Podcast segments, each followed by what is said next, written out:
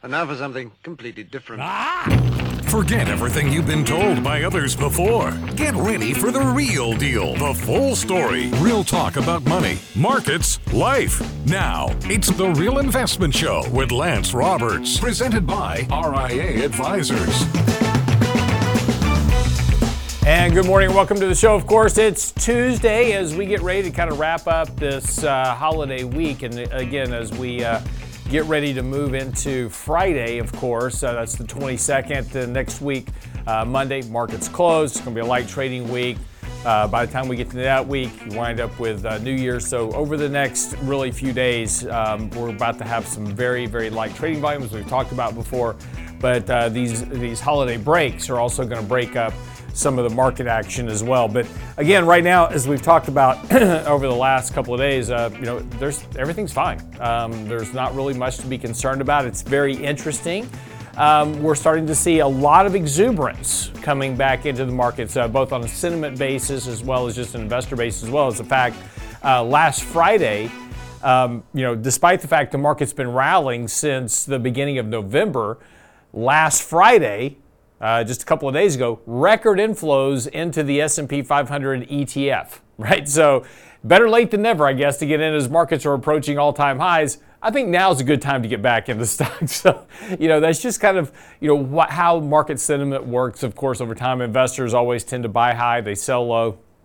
And when things start going up, you start seeing headlines why well, this time's different, and and next year it's going to be you know all you know uh, you know kind of up from here, and nothing's going to stop this market now. As you know, this time's different one, for one reason or the other, and it's always great excuses, but markets just don't operate that way, and, and you should know that by now. When things get a little bit over exuberant, you're going to have some type of correction, and then people are going to get very despondent, and then you're going to have the market rally, and it's going to completely get you off sides. And you know that's the big trick with this market over time is just understanding that, that markets don't go straight up, they don't go straight down, they do ebb and, ebb, ebb and flows, and what goes up does come down, and, and vice versa. And that doesn't mean that every time markets are coming down, there's going to be a crash.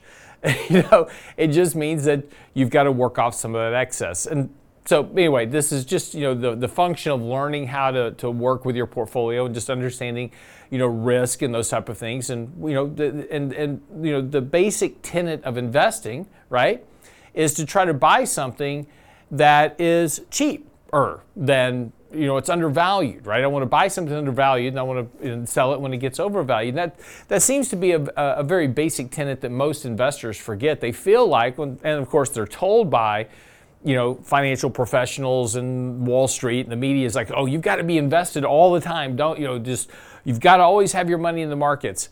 There's really no rule about that, right? If our goal is to buy stuff when it's undervalued, right, we should want to be buying things when things have been sold off a lot. Uh, when things get overvalued, we should want to sell them and take our profits and, and put that cash away and wait for the next opportunity. But see, we can't do that because we're always worried about missing out. We're always worried about that, ne- you know, what if, right? What if the markets just keep going up and I get left behind? Doesn't matter, right? We're, we're so tied up into this game of chasing markets that we forget about the whole basic tenets of investing. I was having this conversation with a good friend of mine yesterday who does real estate investing. And you know, we, we were having lunch and, and talking about the real estate market and, and commercial real estate and multifamilies and all these things that are going on. And it's very interesting that, you know, we were talking about real estate funds and talking about, you know, these, uh, you know, kind of real estate investing groups, et cetera. And it's always very interesting that, you know, a lot of these funds have gates on them, right? So that, you know, if there's a downturn in the economy, what's the first thing that investors want to do, right? They want to get their money out of real estate funds, right? It's like, oh, I got to get out. But that's the time you want to be buying real estate. You want to be buying real estate when it's cheap, right? But investors do just the opposite of what they should do. When when real estate's booming and you have you know prices at all time highs, that's when everybody wants to get into real estate, right? We saw this with the real estate crash in 2008. Everybody was just piling in, and then it all blew up. So this is the important thing to think about when you're managing your own money, is what are you chasing? You know, what's the real goal of investing? And there's nothing wrong with having a pile of cash sitting around waiting for a good opportunity. Nothing wrong with that. But see, we're so trained by the media that we always have to be invested. We've always got to be chasing something. We've always got to have our money doing something. And that's not really the, the way it is. I mean, people that are really, really good at investing, they have no problem sitting on cash and waiting for an opportunity. They don't have a problem missing out on a little bit of the market. But over time, they're very successful because they put that capital to work when there's a reasonable risk reward for putting that capital to work in the markets. And, that, and that's ultimately all it comes down to. Okay, my little diatribe this morning. Sorry. This is what you need to know before the bell this morning. So, one of the things that has been interesting about this market advance over the course of the last couple of weeks, uh, and, well, actually last month or so, since the uh, beginning of November, is the other asset classes that are helping drive that market. And one of those is the dollar. So, you know, if you remember back in July, August, September, October, uh, markets peaked back in July. We sold off in August, September, and October, and that sell-off in the market. You know, here's here's the the uh, bottom in the dollar back in July, and that was the peak of the stock market uh, back in July. And then as the dollar strengthened, right, the market sold off. So we're having this very strong rally in the dollar, and that led to that strong sell-off in equities uh, through the very end of October. Then at the end of October, the dollar peaked in that rally, has been selling off here over the last couple of months, and we've retraced a lot of that advance uh, that we saw in the dollar over the summer. So the dollar's weakened here markedly, very oversold here. Um, and, and, this is kind of a key point. So if the dollar starts to rally as we go into next year, so uh, here, here's the thing about the dollar. So the dollar is a reflection of economic strength or weakness. So, if everybody believes that the economy is about to turn the corner, and we've had weaker economic growth this quarter, so in, in third quarter, uh, August, September, October, we had that really strong spat of economic growth, which not surprisingly led to a stronger dollar. Now we've had weaker rates of economic growth here over the last couple of months. Uh, looking at a slower rate of GDP growth in the fourth quarter than we saw in the third quarter. So that kind of aligns with this sell off in the dollar. So if we're expecting stronger rates of growth going into 2024, right? Uh, that should augur for a bit of a rally in the dollar, especially from more, these more oversold levels. So if the dollar begins to rally, that could be one of the catalysts that helps yank some of that money out of the markets here. Some of this recent advance that we've had gets pulled back here a bit. So again, you know, one thing that we're just trying to look at is, is looking at, uh, you know, yes, you take a look at the market itself as we talked about here over the last couple of days, extremely, extremely stretched, overbought on multiple levels, and, and very deviated from uh, long longer term moving averages. So, it just you know, as we talked about before, these deviations, uh, the, when prices get too far stretched above moving averages, those moving averages kind of act like gravity and pull prices back. But you need a catalyst to make that happen. Right now, you have a lot of exuberance Nobody wants to get left out of the markets, right? So we're all piling in here at the top of the market. Uh, which is normally the case. But looking at some of these other asset classes, bond yields, which are extremely overbought now, those need to have a bit of a pullback here. We need to see yields probably rise up to above 4% again. Uh, the dollar strengthens here on a rally. Uh, expectations, you know, maybe get a little bit disappointed on some of the economic data whatever we see the I'm sorry the, the, the, some of the data comes a little bit stronger than expected. So we see some inflationary pressures um, which bring up yields. We see uh, uh, a little bit stronger economic growth data in the first quarter maybe stronger retail sales over the holidays. That brings the dollar up on some some renewed hopes for economic strength right? And that's going to pull some of that tailwind out of stock. So again there's a lot of reasons why this market can have a bit of a correction but again things can stay overbought longer than they seem but again, the risk here is that markets are going to pull back probably sometime within the first couple of months of next year. So, just again, as we were saying earlier, um, you know, think about risk reward and how you're managing your portfolio right now. That's what you need to know before the bell this morning. Uh, when we come back, we'll get into today's blog post that is up on the website now. Uh, so we'll get to that right after the break. Don't go away.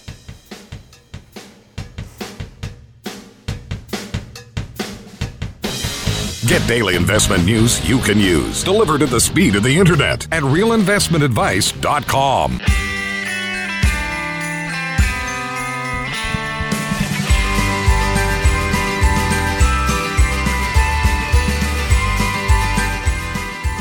You know, I've told you before that um, Brent always puts little notes on my uh, note page in the mornings, and uh, I never really thought about this. Uh, the 12 days of Christmas. Um, it's weird when you realize how many gifts in 12 days of Christmas are birds. Six of the first seven days, your true love just gives you birds, right? 23 in total.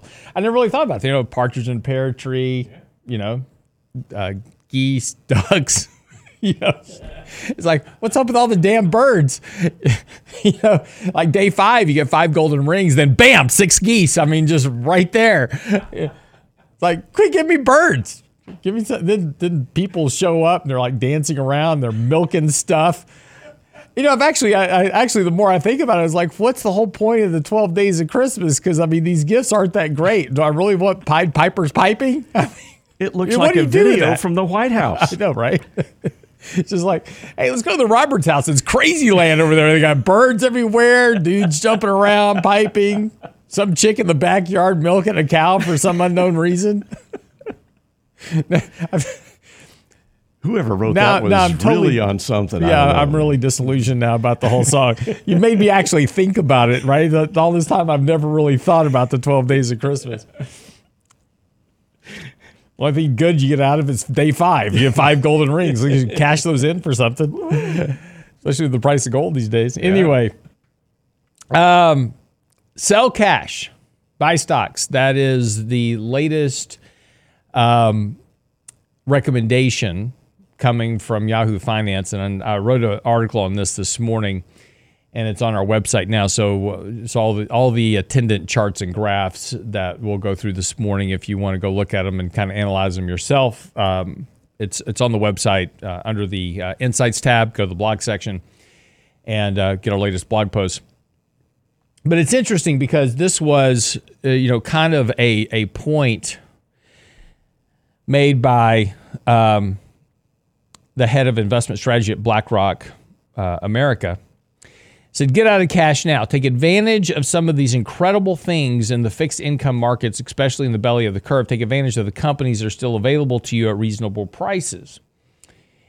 So, in other words, you know, it, and this is something we did actually talk about last year, which was that individuals were going to make a mistake by piling, you know, just, you know, great 5% money markets. It's awesome so you go and you throw all your money into 5% money market, you're like, woohoo, you know, I'm, I'm protected. The market's going to crash, the world's going to end. And all of a sudden the market takes off, screams up to new highs. And all of a sudden you're kind of left there, you know, with your, with your hands empty, trying to figure out what to do. It's like, well, I've got all this money sitting in cash, but I'm missing out on the market, right?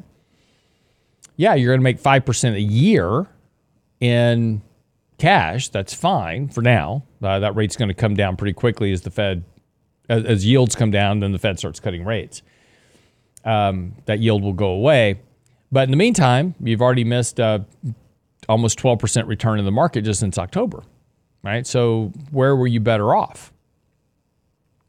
And this is always kind of the the issue. But you know, the advice sell cash, buy stock certainly goes against the historical evidence when you take a look at yield curves as an example, that that's actually good advice. And and so if we go back and we look at yield curves throughout history, and you know as we talked about before here on the show, we track uh, a composite index that we that we created of ten different yield spreads. And these are just kind of all economically sensitive and you know kind of entail different areas of the of the curve, right, where different activities occur. So for the short end um, you know, you're looking at the one year versus the three month T bill, which has a lot of effect relative to what's happening with the Fed or what's happening with credit card rates, those type of things. And then the 10 year, two year, kind of longer end with your financing activities. So these 10 different yield curves kind of represent the economic cycle, right? Different, different aspects. And so if we go back and look in the, you know, 1998, 1999, 2000, you know, through 2003, you know, we inverted the yield curve, and and that was in 1998. And I know we talk a lot about 1995, but 1995 the yield curve never inverted, so it really wasn't a, a soft landing. But in you know 1998, we inverted the yield curve. Market corrected a little bit. We had long-term capital management, but we never got above 50% of that yield curve inversion. So it didn't really count in terms of where we start looking for recession. Um, when you get more than 50% of those yield curves inverted, that's your recessionary indicator. So just looking at one yield curve really doesn't give you a good indication of what's happening in the overall economy. But when you look at 10 of them and you say, okay, when I have a 50% break of that, that's when I'm going to see that inversion. So in 1998, yes, we had a yield curve inversion, but we didn't have the recession until 50% of those inverted in 2000. Then you had the recession, the dot com crash, et cetera. So, yes, if you had gone to cash when you got 50% of those yield curves inver- inverted, then you would have avoided the crash, right? So, we take a look at 1989 through 1990. You in, in, in 1989, you inverted 50% of the yield curves. And, you know, over the next couple of years through 91, when you had the recession, you know, you didn't really gain or lose. The markets were kind of flat during that period. They kind of moved all over the place. But between that period of time, you never you, you didn't really win or lose. I mean, you know, money market yields were higher then, so you were kind of okay being in cash. But if we take a look at 1977 as a good example, um, through 2000 uh, through uh, sorry through uh, 1983 you know, we start looking at a period where we had more than 50% of the yield curves inverted twice. And in two periods, you were better off going to cash once you got there, right? And so that's just happened. So the, the point is, is, and we take a look at the same thing in, in 2006, 7, as we inverted yield curves going into the financial crisis, much better off being in cash. Well, here we are today. And so let's take a look at where we are, you know, as a, as a fact of the moment right now we had 50% of the yield curves inverted in 2019, right? And everybody was saying like, well, there's, you know, there's no, no sign of recession. And then of course in 2020, you had the recession. And here we are again, just a short period later, we have roughly 90% of all the yield curves inverted at the moment. But yet the market's about to ring up to all-time highs. So, you know, is this time different, right? And the answer is no, it's not different. The question is timing. The yield curves are telling you that there's risk of a recession at some point, but just because it doesn't happen today doesn't mean it won't. Now, there's certainly an argument to be made that we could certainly have a soft landing. We've talked about it here before. We have lots of liquidity within the overall system. Um, there's you know uh, you know a, a lot of other indicators that are going on that maybe, you know, this time could be different? Sure. But historically, it hasn't. In fact, you know, if we go back through history, whenever the yield curve has been inverted and the Fed starts cutting rates, the drawdown um, for stocks has been around 20% ish.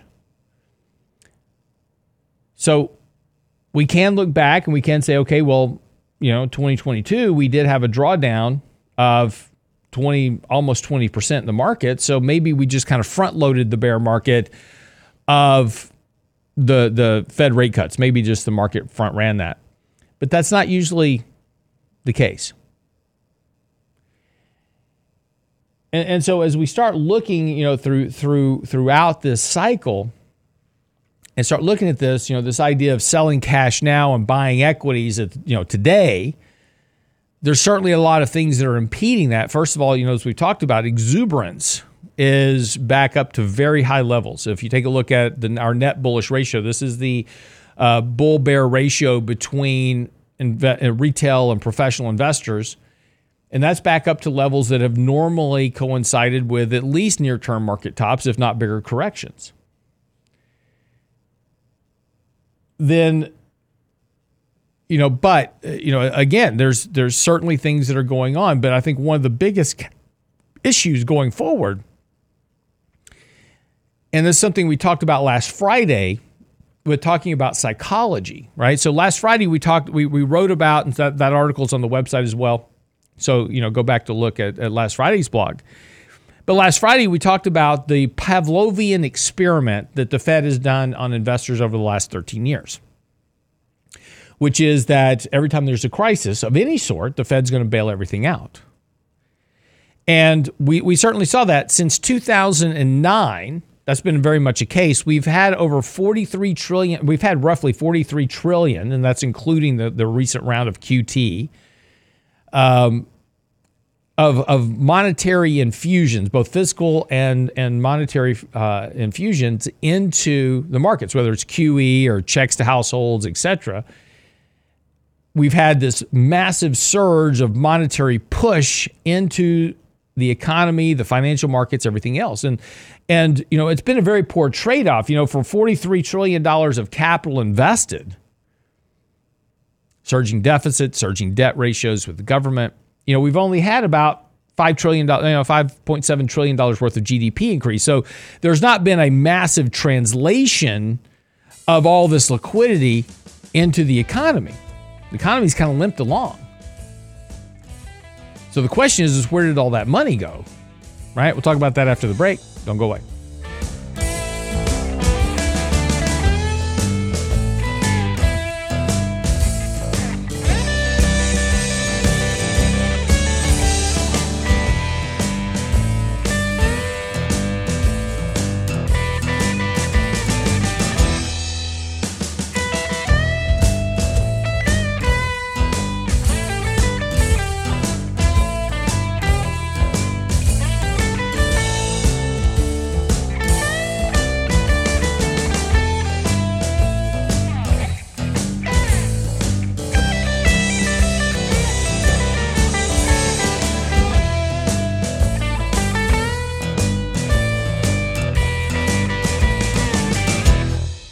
Investment Advice blog. It's required reading for the informed investor. Catch it today at realinvestmentadvice.com.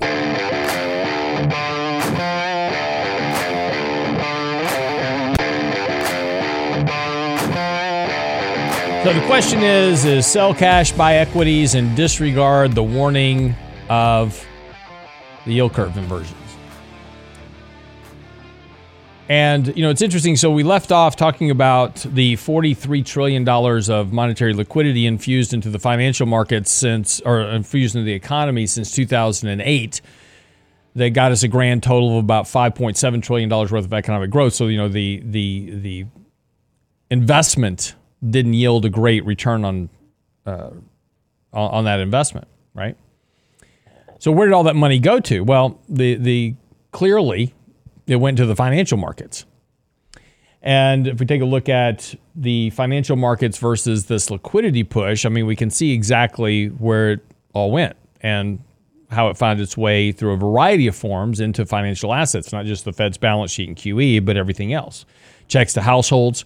Uh, people ran out, started you know running up, you know accounts on Robinhood and trading meme stocks, et cetera. So you know all the money found its way ultimately, or a lot of it, found its way into the financial markets. And, and the way that we know that is we can run a correlation between the cumulative change in government interventions and the stock market. And there's roughly about a 75% correlation in those.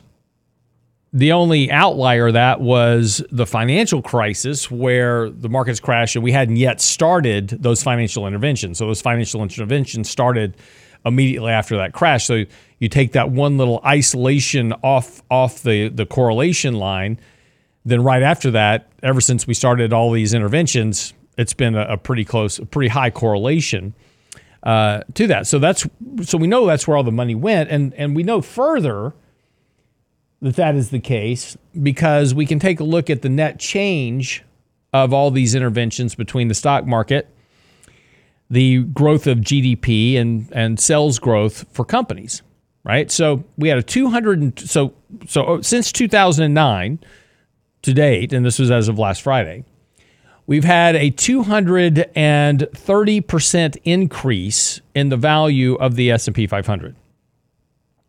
So that's from 2007. So 2007 crashed 50% in 2008 and since 2007 we're up 232% during that same period since 2007 cumulative sales growth so this is this is the revenue that companies receive at the top line now we can do a bunch of you know jiggering around with the bottom line through accounting gimmicks etc stock buybacks all that to boost eps but if you really want to know the health of what's going on within the economy take a look at sales Top line.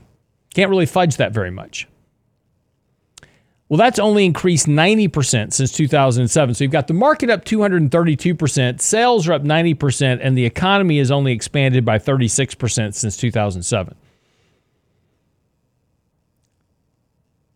$43 trillion worth of monetary interventions. Bailouts, Maiden Lane, bailing out banks, QE, checks to households, all of it, right? Cash for clunkers, cash for utilities, dry, washers and dryers, you know, all that stuff. Everything we did. TARP, HARP, HAMP. Just massive infusions that did little to actually boost the economic quality of life, right? This is why we have we have these conversations about wage, you know, disparities of of everything else. But but again, you can understand that after 13 years of this, right, that it's just the belief now that stocks only go higher and that at every turn, the market is just going to get bailed out by the Federal Reserve. In fact, in October, October 31st, the market's sitting at its lows for the year. Powell says that higher yields and lower asset prices are doing the work for the Fed. And so, AKA, that, that meant no more rate hikes. And since then, the market has just had a rocket ship ride, you know, that on the expectation that, oh, the Fed's about to start doing QE and cutting rates. In fact, there's already estimates that by third quarter of next year, QT will be over. Fed's going to cut rates. So, what does that mean? Well, if the Fed's going to cut rates and do QE, what am I supposed to do? Sell cash, buy stocks, right? That's what we've been trained to do for 13 years. And it's interesting because when we talk about all of this, this has all been driven by debt, right? We've got a $33 trillion debt bubble, you know, in the in the government, household debt, consumer debt, you know, just everywhere it's, it's all debt. In fact, if we take a look at just the year over year net change in federal debt versus valuations, valuations traded between about 10 times earnings and about 23 times earnings on the high side, going all the way back to 1900 through 1980, about 1990. And during that period, we didn't we did not really run a big we didn't really run a deficit of any consequence. Very very minute deficit. Debt to households was low debt to the government was was reasonable, and we had no real deficit. And, in, and, and over that time, as you would expect, stocks traded within a range of valuations. If stocks got too overvalued, around 22, 23 times earnings, those corrected in valuations. And then they recovered again. And we just traded. And, and if you just look at valuations, they just were sideways from 1900 through about 1990. Then we decided that a little bit of debt's a good thing. Well, if a little bit of debt's a good thing, that means a lot more debt's even a better thing, right? And so since then, we've been just ratcheting up the amount of debt that we hold as a government. And during that course of time, valuations keep rising. We keep overpaying for more and more earnings and more revenue for companies because as more and more debt is funneled into the financial system, it's got to go somewhere, right? So we keep justifying why we have to keep overpaying for assets as more and more of this debt has to be ultimately absorbed. So, you know, the, the problem, of course, becomes when a recession occurs. And a recession will a recession will occur at some point, right? The only problem is we just don't know when. As they say, timing is everything. And as always the case, as we said yesterday, a recession will occur and it'll be the function of some exogenous event that we are not looking for.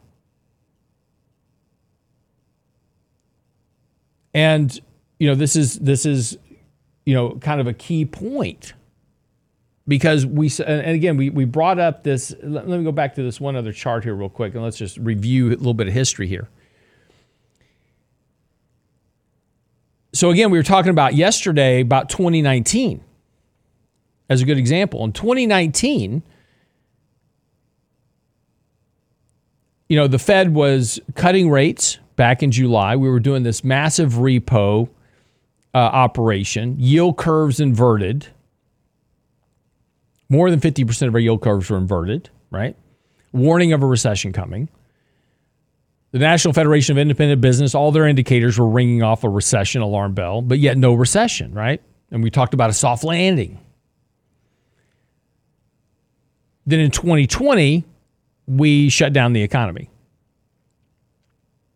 Had a recession, big 35% drop in the market, so forth and so on. Now, the recession indicator was clearly wrong in 2019 because there was no obvious issue of recession. And, and of course, the excuse given to you by the media is, as well, nobody could have predicted the pandemic, which is true. Nobody could have predicted that.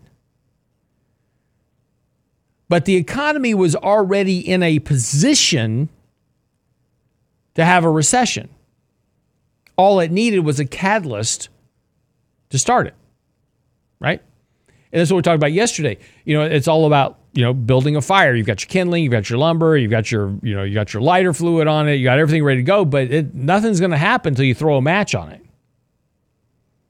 right? Or or strike a spark. You know, however you you know rub two sticks together, whatever. However you get the fire started, whatever that catalyst is, that's what was required to actually start the fire. And so yeah, the pandemic nobody could have predicted that, right? but that was just the catalyst that pushed everything over the edge. So, what the yield curves are telling you right now, and and and why it's risky for this idea of sell cash buy equities. Yes, you should do that right now because they're you know the markets are going up. There's no reason to be in cash at the moment. That type of thing. So yeah, I get that point. In the short term, sure. But all the other indicators are telling you there is a risk of an economic downturn. It just needs a catalyst. Now, whether or not we get that catalyst is unknown. If for some reason we can navigate the world here long enough and the Fed does cut rates and we ease mortgage rates and you know we reduce financial stress on households and all these potential outcomes that we need to have done you can certainly remove the risk of a recession by doing that, as long as nothing comes along and smacks the economy upside the head before you get there, right? So, you know, that's the whole risk we run going into next year. And and and and this is what will happen. Something will happen. You'll go into the recession theoretically. And I'm not saying it's got to be a massive it doesn't have to be the financial crisis, right? Just a recession. But everybody will say the, the, the excuse from the media will be, well, nobody could have seen that coming. You know, had it not been for that, we wouldn't have had a recession. Well, yeah, that's always the case. You know, it's always the case. If the guy hadn't run into me on the freeway, I wouldn't have been in a wreck, right? Nobody could have seen that coming. It's the way it always is. All right, quick break. Come back, wrap up the show. Don't go away.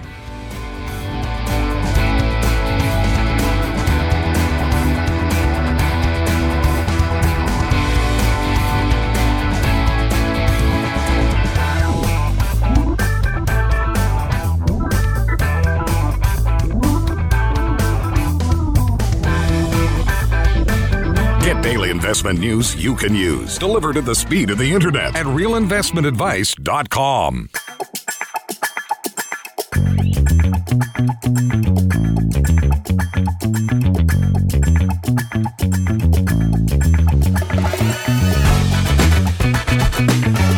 And welcome back to the show this morning.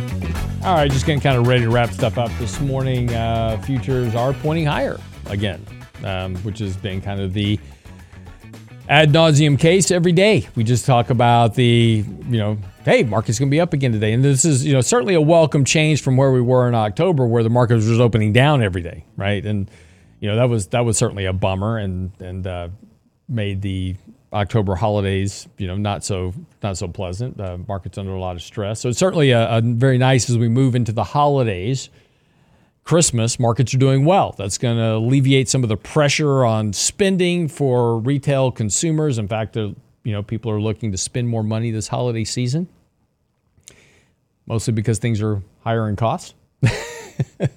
but um, you know, just a, it's just you know uh, higher asset markets that certainly contributes to that. People want to spend more when they feel good. Right? I feel ah, markets are doing great. My portfolio's up. Things are things are doing well, and um, it's awesome. So you know, hopefully this all kind of play through. We'll have a good Christmas holiday shopping season. We'll see. Of course, you know, we'll see what happens with retailers uh, once we get into January, February. You know, it's interesting. Uh, over the weekend, there's a uh, clip on television right now. Texas bill lets police arrest illegal border crossers, and uh, this has been a you know bill of hot debate as of late between Texas and the federal government. They don't they don't want that obviously, but I thought it was interesting over the weekend. Um, Danny Ratliff and I um, went down to a ranch in southern Texas, and the ranch actually sits right on the Rio Grande. So we walked down had lunch at the, basically had lunch on a mesa that overlooks the Rio Grande, and we were talking about you know the the problems that they have with you know they find illegal immigrants on their property all the time. Unfortunately, some of them are dead uh, for one reason or another. But you know, border patrol regularly patrols you know up and down their property you know, but but you know, it, it's kind of just a very interesting you know fact that you know when you take a look at the river, it's not deep.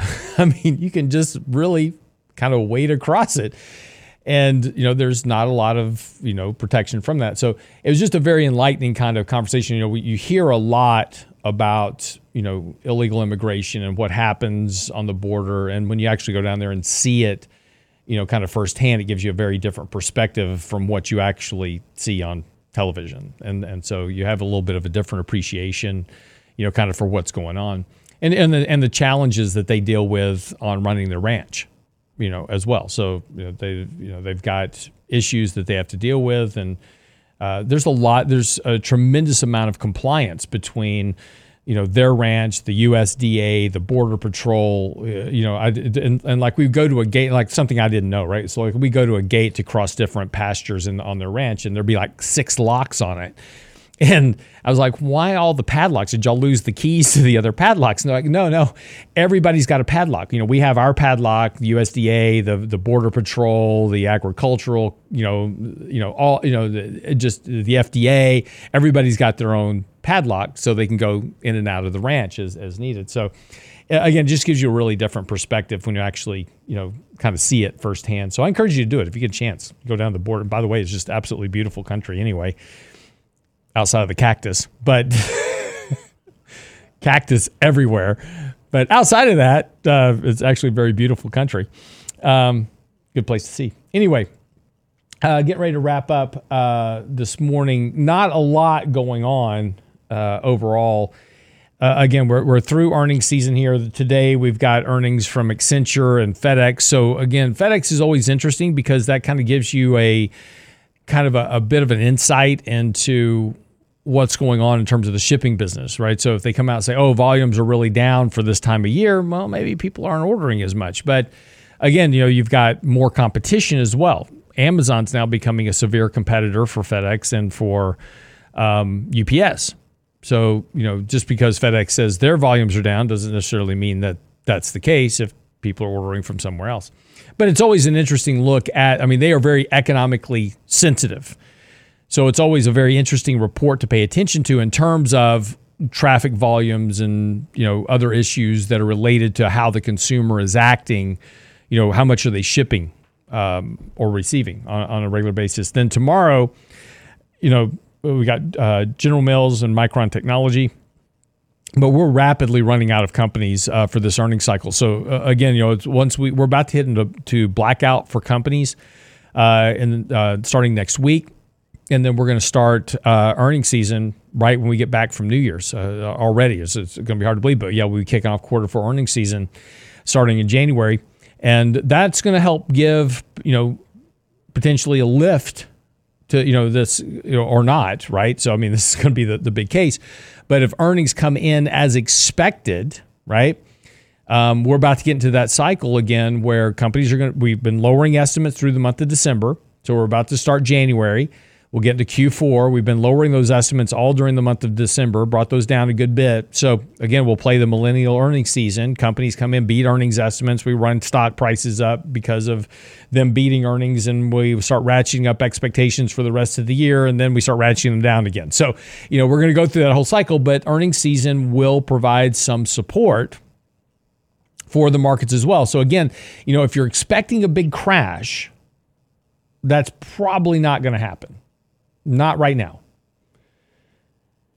And as we were saying, the problem is is that in order for that big crash to happen, you're going to need some exogenous event that nobody is thinking about. See, this is the important thing we're talking about. You can say, "Well, Lance, what about Israel?" Market knows about it. Well, what about Ukraine? Well, market knows about it. Well, what about, you know, this or that? Well, market knows about it. If the market knows about it, the market's already factored it in. It's got to be something totally unexpected. Good example 2008, markets kind of going down. We're having a bit of a bear market, nothing major. Yes, there's certainly some stress in subprime. Um, there's some stress in the housing market. And yes, markets are responding to that. We're in a, a, a very normal-ish market decline in 2008. Then Lehman is forced into bankruptcy over the weekend. Nobody expected that to happen. Markets wake up Monday morning and you're down 4,000 points on the Dow in a couple of days. That's where the bulk of the financial crisis occurred was between September when Lehman was forced into bankruptcy in November. Again, totally unexpected event. And that's always the case. You know, and as we got into 1999, everything was fine in 1999. Heading into 2000, everything's cool. Jim Cramer on CNBC going, hey, here's 10 tech stocks to buy for the next millennium, despite the fact that three years later, all of them were bankrupt. But, you know, everything was fine until Enron blew up, WorldCom blew up, Global Crossing blew up, uh, you know, and and and the bloom came off the roads, and nobody expected that to happen in 1999, early 2000. Everything was fine, and then it wasn't. And then once one company went belly up, everybody started going, well, if Enron, the darling of Wall Street, was a complete sham, maybe I better examine all these other stocks I own in my portfolio. Oh, there's WorldCom. Oh, there's Lucent, there's Global Crossing, there's, you know, just the list goes on. And it was just one company after another. And they just, you know, as, as you started kind of peeling back the layers of the onion, there was just no stopping it at that point. So again, you know, what causes these big market meltdowns or these big unexpected events. So and, and you won't know what it is because nobody knows what it is because it's got in order to to shift sentiment from bullish to bearish in order to facilitate the crash that you're looking for. You have to have this unexpected event that immediately makes everybody sell everything. I don't know what this is, but I'm out. And they're all out at one time. That's what creates the crash. And you won't know what it is. So, so if you're listening to YouTube videos or whatever it is out there that you're listening to, and they're like, oh, you know, the debt is going to cause a major crash in the market. No, it's not. Markets know about it. Well, yeah, but but but it's it's the real estate, it's a commercial real estate market. Market knows about it. Market's been looking at it for a year. Could the commercial real estate space get worse next year? Absolutely. This whole work from home thing has completely shot a stake through commercial real estate, at least for now, till we decide that we're going to quit working from home. But the market knows about all that markets already priced that in to a large degree. So again, this is this is why you've got to be real careful with these super negative views on outcomes. The market, whatever you think you know, the market already knows. Unless you see something that is totally out there that that nobody's even thinking about, and you've got a, a bird's eye view on it, and you're you know you're sure it's going to happen. That's the only way you're going to know. The only thing that we do have clues about is inverted yield curves. A lot of these other economic indicators suggesting a recession is likely. and the fact that we have a record number of economists now saying, "Oh, we're gonna." There's a guy on uh, on CNN right now talking about, you know, recession avoided. Mark Zandi, who's never right. This guy is never right, saying no recession. So if you ever want a a good reason to, to go, he's it. But the point is, is that everybody thinks a recession's avoided, but you have these inverted yield curves odds are we'll have to deal with that at some point. But it's going to take some event. So just keep that in mind. That's that's the whole point of today's conversation. Uh, articles on the website with all the charts. That's there for you if you want to go review all that on the website, realinvestmentadvice.com. While you're there, make sure you get registered for the uh, summit coming up January the 27th with Greg Valliere, myself, Adam Taggart, Michael Lebowitz. We're talking about the markets, presidential election cycles, what to expect next year, how to manage your money, all those. And we'll be doing a live Q&A, so you'll be able to ask all of your questions. But you've got to get your ticket now. They are selling out pretty quickly. We've only got 150 seats. It's on the website now, realinvestmentadvice.com. Just click the banner at the top of the page, and we'll see you there. But have a great day. We'll see you back here tomorrow with Danny Ratliff for the Wednesday's edition of the Real Investment Show.